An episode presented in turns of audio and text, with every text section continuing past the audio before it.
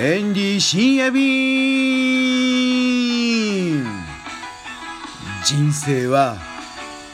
人生はゲームです。こんばんはエンディです。なんか今日はねそういう言葉をね頭よぎりましたよ。人生ゲームなんだなと。また甲州街道のね交差点であのねなんか甲州街道で信号待ちしてる時になんかねもうこの前はねおじいさんを見てふと思ったり今日もねまたなんかね人生ゲームのあの何て言うの図面というかゲームの盤がね頭にこう思い浮かんだんですよ。と同時にあのルーレットの音ですよ。カラカラカラカラカラっていうねあれ結構軽快な音で気持ちいいよねあれ回してもいいし音聞いててもなんかねいいんだよね。あれ特に別に精巧なねあの精密機械でもないのになかなかいいですよあれ。で人生ゲームについてちょっと調べてみましたオリジナルはねやっぱりアメリカなんですよそれもね1860年考案されたらしいですよで日本での発売はなんとそれから126年後の1986年発売なんですよ。ねこれよくやったでしょこれ。まあ今これ聞いてる方は45歳から54歳の方が多いと思うんですけれどもよくやったと思うんですよこれ。で最近のやつとまあ何て言うのかなもう全然中身が違うみたいですよ。でエンディがやってた頃っていうのは確かねスタートがあって右行くとあれ高卒だったかな高卒コース？どっちだったかなまっすぐ行くと高卒かな？大卒コースとかもあるわけですよ。ででその後なんかあの結婚してねご祝儀もらったりしてで子供が生まれると赤いなんか赤とか青のねこうピンを刺してで山登ったりしてあの行くわけじゃないですか。でウランがね当たったりとか なんかあの緑色のお札もらった気がしますけど、まあ、そういうなんかねありもしないようなあのウラウラニウムそんなあの山が山から山持ってないしねそもそもね。あ持ってるんですよエンディ山実は。まあその話はちょっと置いといて。だそういうねやっぱアメリカのやつを元にしてるから日本ではあまり身近に感じないようなあの内容のものもあるんですよ。でも あれって最後貧乏農場と億万長者になるわけじゃないですか。あれね何だろうね人生の縮図というか仕組みをねあれはやっぱ小学生の頃から教わってたと思うんですよ。うんそう。まあそんなことをね考えちゃった。最近の人生ゲームってなんかいろいろ違うらしいですよ。うん、なんかあのー、テーマパークへ行くかキャンプへ行くかとかね なんかそんな軽いノリになっちゃってるんですよ。ね？どうですかこれ？昔と違うでしょ？やっぱり昔の方がなんかね画面のその盤のね色もおどろおどろしいんですよ。オレンジに黒文字？なんかちょっと暗い雰囲気なんじゃないですか。でオレンジもなんかねなんつうオレンジなのかね、まあ、そういうふうにちょっとね暗いような感じもありましたよね。でもそういうのを家族とかお友達と一緒にやってなんか楽しさがありましたよね。今はどうしても一人でね個人プレーが多いじゃないですか。スマホでね。こうなんか遊ぶとかねゲームやるにしても。昔はそういうふうにねみんなで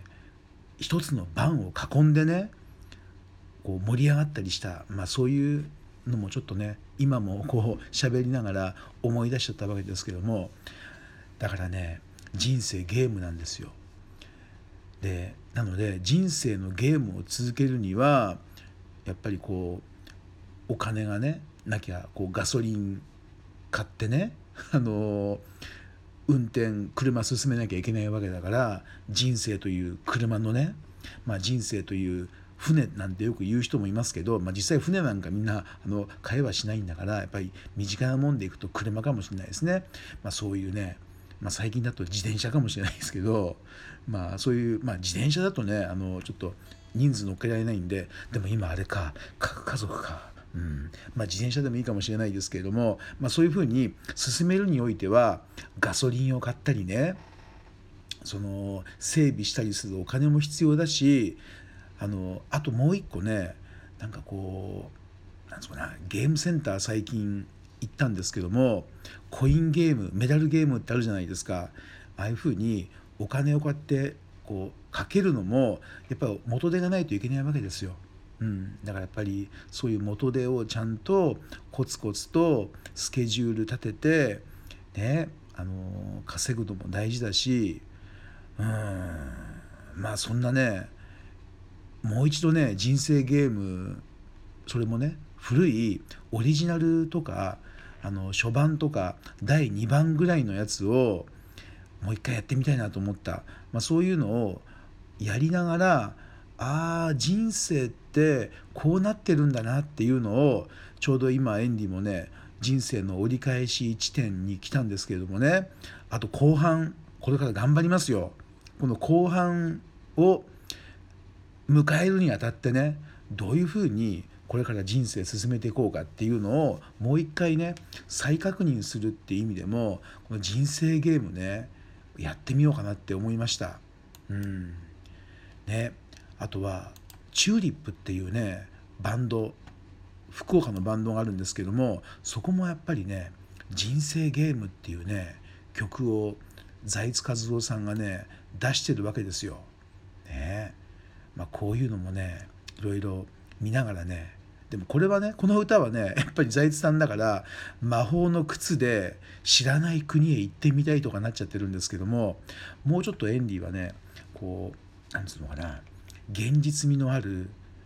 歌もね人生ゲームで作ってみたいと思ってます。はいじゃんじゃん。次の話。